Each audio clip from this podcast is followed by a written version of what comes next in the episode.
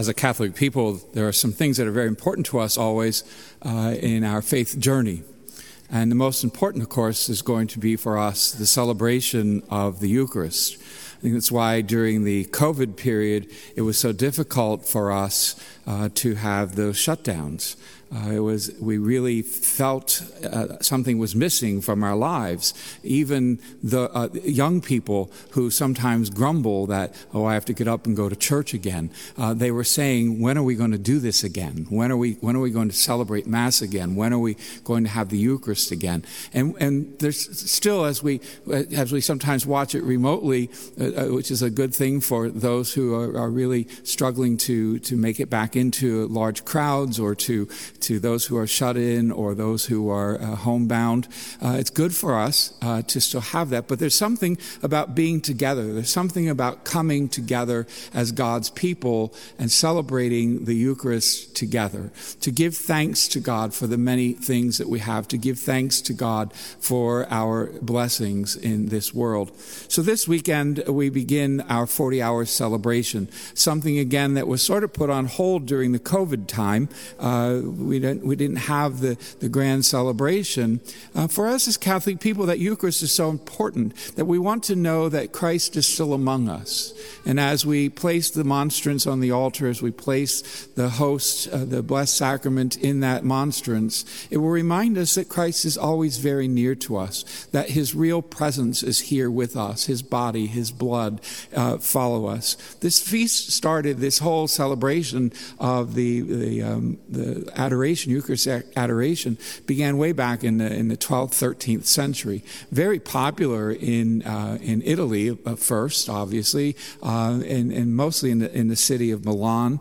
Uh, in fact, my patron saint, Charles Borromeo, was a cardinal of Milan and really uh, was instrumental in having Eucharist, uh, Eucharistic adoration in every parish uh, as often as possible uh, for people to spend time in the presence of Christ, to spend time in, in, uh, in a spiritual way. Uh, and I think at 40 hours, it not only benefits us individually, but even as a, as a whole congregation, we receive a grace that only God can pour out upon us. So whether we're here or whether we're at home, we're still getting that grace grace, that love of God poured into our hearts to really give us an, uh, um, an incentive to become more active, more prayerful, more, more vigilant in, in our, our, our call to, to serve one another, to love God above all and to, to come to, into his presence.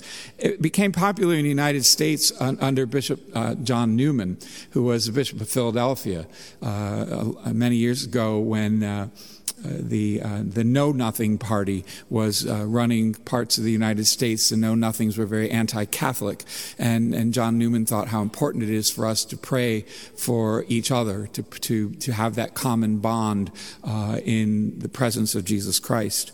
And fortunately for us in the diocese of Harrisburg, minus those COVID years, we have been continually having 40 hours uh, year long. Usually, uh, you know, the, for, I think the first one started uh, last weekend, and we consecutively keep moving through the diocese until every parish has had its opportunity to bring Christ uh, to the altar for, for our prayer.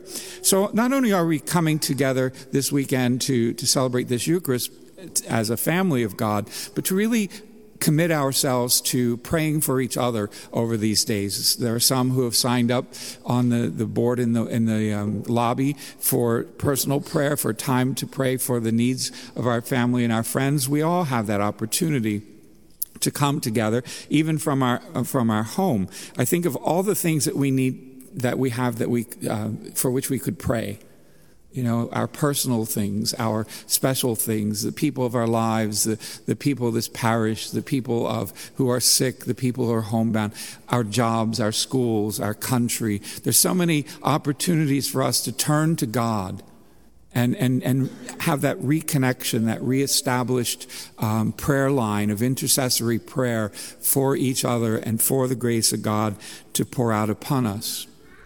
I'm going to use this year um, in, in, in the adoration. It's all going to be here, by the way, in the, in the church for those of you who are coming.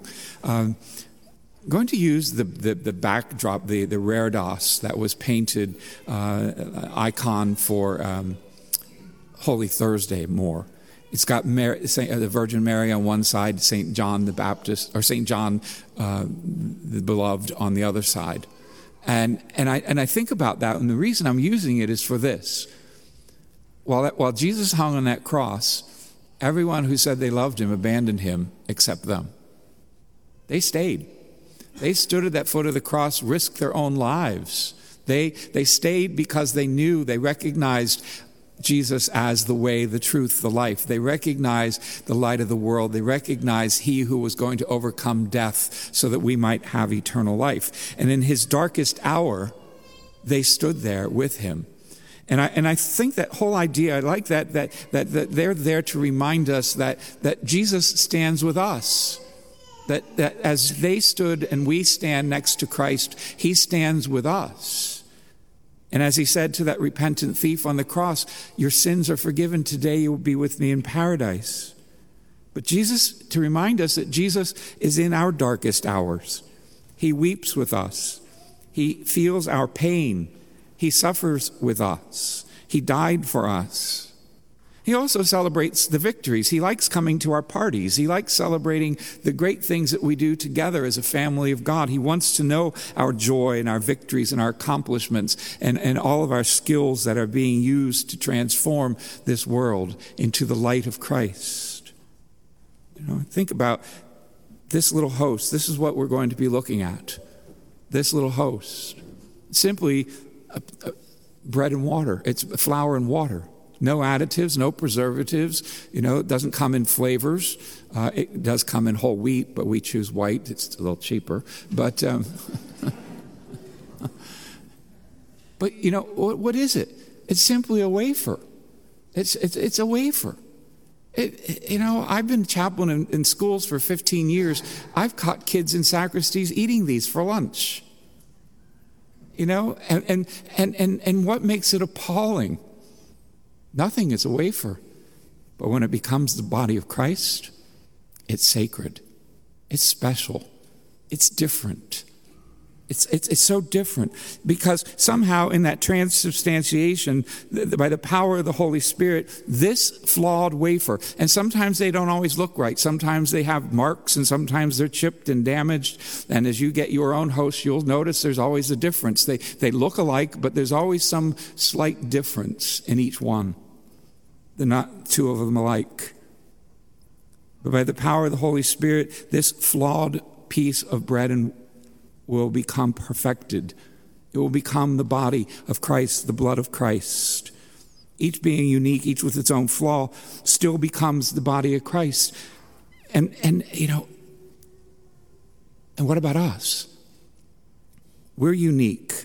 We're flawed. We're broken and yet we still become members of the body of Christ.